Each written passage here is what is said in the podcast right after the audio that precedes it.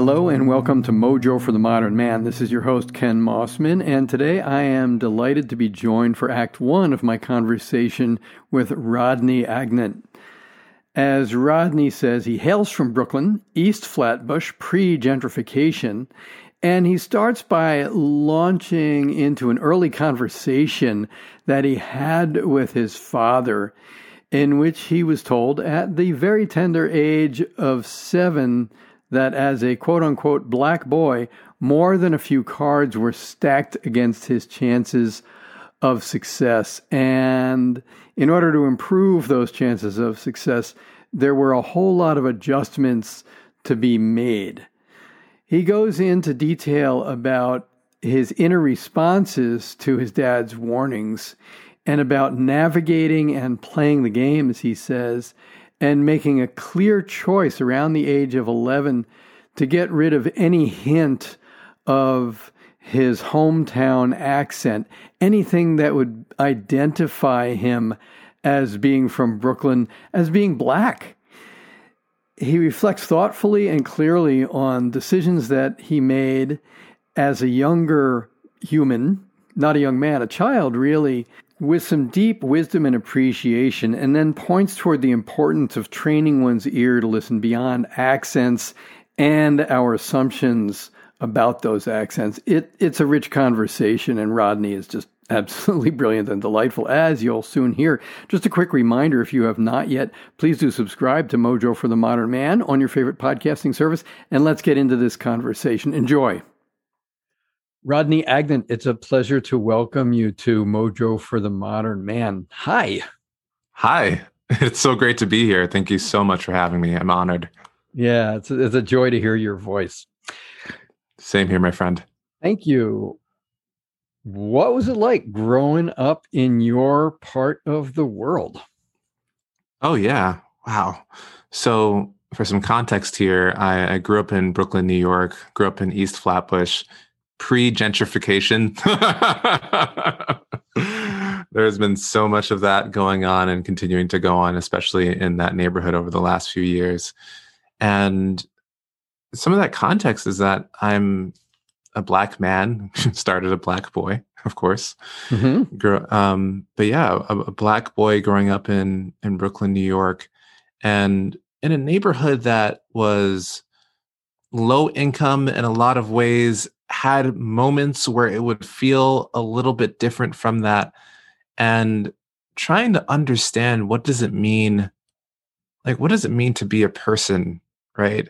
And that's a strange question to have as a kid. as a as a usually as a baby and as a kid, you you don't really have that question. And I didn't start with it either. I just was doing the things that that youth do.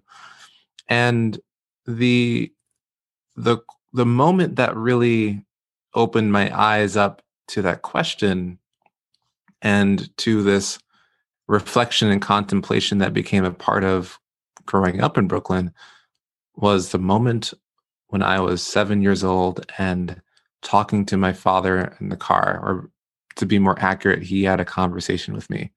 Also, what a place to start start a conversation like this. He, yeah, yeah, no, no, no. Go ahead. Go ahead. I couldn't tell if that was a comma or a period. So car- carry on. Yeah, keep going with that. Oh yeah. No, it's um. He sat down, and he looked at me and he said, "You know, Rodney, I need to tell you something. You are a, as a seven-year-old, as a kid, he told me you are a black man growing up in this country, and people." are not only expecting you to fail, but waiting to see when you do. Wow. So, because of that, there are certain things you can and cannot do. You, you can and you must do well in school. You have to get good grades. You cannot speak a certain way. You cannot dress a certain way. You can't listen to certain music. and you know he said all of this as a way to to try to ensure my survival in this world and to, to try to ensure that I would make something of my life because the the mythology, the stories that were told about kids who looked like like me with my skin color and my hair texture and all these things. But especially if you're not just black but a black boy the mythology the idea at the time was that you were more likely to go to prison than to go to college. Mm. this was people had statistics for why this would be the case. And so part of that expectation to fail is that even in school, the teachers are looking to see who are the most delinquent um, black kids so that we can punish them sooner, so that we can get them to behave sooner. And as a lot of wise people may have figured out, that kind of way of seeing things doesn't really work out very well in the first place. No. And funny enough, those statistics over the last five years, people have actually revisited them and realized that the numbers were incomplete. And so the story actually wasn't true to begin with, but we didn't know that in the 90s. We didn't really know that in the early 2000s. It was around 2014, 2015, where thankfully people did the scholarship to revisit this and realized that it actually wasn't even the case. But imagine that that's the world that I grew up in and and as a seven year old if you can i mean even even as i hear it the uh, i notice i have a i have a visceral reaction. It hits me it hits me uh pretty much uh pretty much uh, like a full body contact sport. Um hmm. yeah what I, i'm curious what do you recall your your response or reaction physically emotionally cognitively uh, to to hearing all of this from your dad i think there were a few different reactions. One of them was almost almost like a militant note taking i wasn't a kid who would suddenly just have a notebook and and take notes. I mean that happened a little bit later but not at that time. But there was a sense of i should really be listening and really plan to to do this. Like okay not going to dress a certain way. Okay only getting one specific haircut which basically in my life i've only gotten two haircuts and one of them eh, was the standard for the first 9 years from that moment. And then I only made a slight deviation at the age of 16, which I've continued on uh, up until now. So there was that first reaction of this is serious. I'm going to do this because i don't want to fail the other reaction which you know at first when i when i reflect on this part of me wants to go oh why did he tell this to me as a kid because i think honestly i, I became more of an adult sooner because i felt like being childish was dangerous that being mm. childish would lead me to failure. So it, it sped up my maturation process. But I think the one childlike thing that really stuck with me, and that was part of the moment that I see now when I reflect back at it on it, is that the whole premise seemed, to use a non-childlike word, preposterous. because as a child, it just felt like people don't even know me. So it just seemed like it was this premise that had nothing to do with me. And if they knew me, they would think differently. I think that a lot of youth, or at some point, I think when we're born, we don't really question our worth. And at some point, we learn to question it. But thankfully, for whatever reason, at least till that point in my life, I hadn't questioned my worth. So there was this other reaction of why would people even question it in the first place? yeah. And yeah. thankfully that's a lot of that has stayed with me, even at times wavering, but thankfully something about that youthful response has stayed with me. A quick reminder if you have not yet, please do subscribe to Mojo for the Modern Man on your favorite podcasting service and stop by my website, Cirrus, as in the cloud, leadership.com. Let's get back into it. and and and again the youthful response that it was uh, well you know why why would i ever question my own worth if i'm hearing right. you accurately? Yeah. Yeah. Yeah. And you know uh, just from the work that that that that i know we both do that boy how common is it that uh we do uh, uh i think in, in many ways we are trained by various systems, whether it comes from family, whether it comes from religious institutions, whether it comes certainly comes through education uh, in a lot of respects, uh, trained to question our work, our, our, worth. So I'm wildly curious, you know, how, how you were able to, because it sounds like you've you've actually been generally able to navigate in a way, and correct me if I'm wrong, but you've been able to navigate in a way that's been uh, uh, free of the burden of questioning your own worth. Hmm. Yeah, it, it, in some ways, right? I, as as you're sharing that question, as I'm thinking about it, I think part of it is learning to navigate the game and play the game. And at some point, you realize that you don't need to play the game anymore. So I think initially, after hearing this moment, after having that moment with my father and beginning to see the world in that way, the first question I had was how do I assert my worth to the world so that it makes it a lot harder for them to continue to question it? And one of the ways that that happened was the realization the realization that even the way that I speak ca- creates context. So it was clear to me because my father said it, you can't speak a certain way. And what he meant by that was I can't use slang. I remember I remember being in 3rd grade.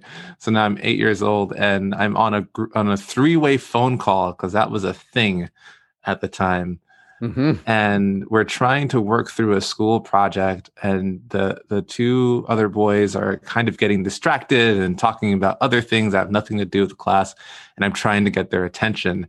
And though I wouldn't say this at home, I would use the word yo. So I was trying to get their attention. I was like, yo, yo. And as I'm about to say the third yo to try to get their attention so we can get back to school because what my father told me, I was in the living room having this conversation, and my mother looked me dead center in my eyes and said, Say yo one more time. With her, as in, as in, as in, how dare you? with her, with, with, with her hands oriented towards the belt, if you know what I mean. Uh, uh. and I was stuck in this in between of I'm trying to get their attention to be the success you want me to be. And I also am, if I don't say this, I might not succeed. and I might also get in trouble if I do say this. Right. So these, the things that my father initially told me got clearer and clearer. And I realized that now in middle school, as I'm getting in just a little bit more of a diverse schooling, my my elementary school was mostly black. My middle school mostly black, but also uh, some Latinx people and also a few white, specifically Jewish people, which is cool mm-hmm. and just different. Realizing that the the teachers seem to to like the the kids who didn't have as much of a Brooklyn accent for whatever reason. And so I remember being 11 years old in seventh grade and making this really clear choice of I'm going to get rid of my accent. And I'm going to just create a different one. I'm going to to create one that is the standard American accent, uh, hearing about it through my theater class, my drama class, and doing that so that I could send a signal that I'm different and that people should pay attention. So that was a way of, I know I have value. People may not see it. I'm going to figure out how best to assert it clearly so that they understand it and that they see it and experience it. So that became part of what I did. Now that's to me that that is playing the game and part of it is that you get the immediate reward you, you score some points early on you go oh this is awesome. This is like look at me. I'm getting so much respect in other things. And there is a lack of freedom in that because yeah. i'm maintaining a structure that doesn't actually see the greatness available in in all these humans that are around me that look like me. Yeah, and I, and I'm curious as you look at it now from you know from from through through the eyes of a of of uh, of of an older man, mm-hmm. you know, older than you were, um, yeah. not older than me. Um, says the graybeard. Um, but as you look at it through the eyes of the of the older man, I, I, I'm curious if you um, yeah what would you uh, as the older version of yourself what would you tell that younger one in you mm. you know hmm. particularly about i think uh, you know interestingly enough because i know when when you and i spoke last we we we we spent a good deal of time talking about language and yeah. and and i'm curious what you would you know what you would and because he, he, sounds like a precocious one um what would you tell him uh if anything, differently about uh, different about about language, about accent, about any any and all of that. Hmm. I would I would tell him to be fluent in as many ways of speaking as you can because the choice I don't think it was a terrible choice. I know it was a terrible choice. but I don't think it was a terrible choice. I know it was a terrible choice. It was yeah. a terrible choice. But what made it terrible was that as a kid, I made the mistake of thinking that that made me better. Uh, and it didn't. But it took me getting further along into my teenage years and then way more into my young my, my earlier part of my 20s as someone who's now in the later part of his 20s it, it took me some time to really understand that i really wasn't better it, i remember being in a in a work situation where i'm talking to a colleague this is years ago and they were commenting on this very thing on the on my accent on the way i speak and and how articulate i am which often as a black person is it, it actually doesn't get received as a compliment even though people might think that it yeah you might as well just is. say wow rodney you sound so white you know uh, yeah, yeah really i mean just to call it what it is yeah you might on. as well yeah yeah might um, as well yeah and and so i remember actually getting into a conversation with that person and how he wished that mean, this was where it really was offensive to me. He, he said that he wished that people who looked like me talked the way I did. And so I remember, I can't remember if it was that exact day or later on, I'm sitting on the train going back home. I, I, went back to Brooklyn after college and was there for a few years. And I was taking the train going back home and I was just listening to some black teens talking.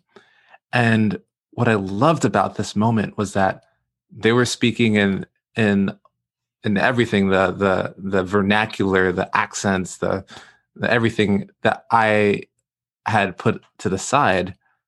But I wasn't listening for how they were speaking. I was listening for what they were saying.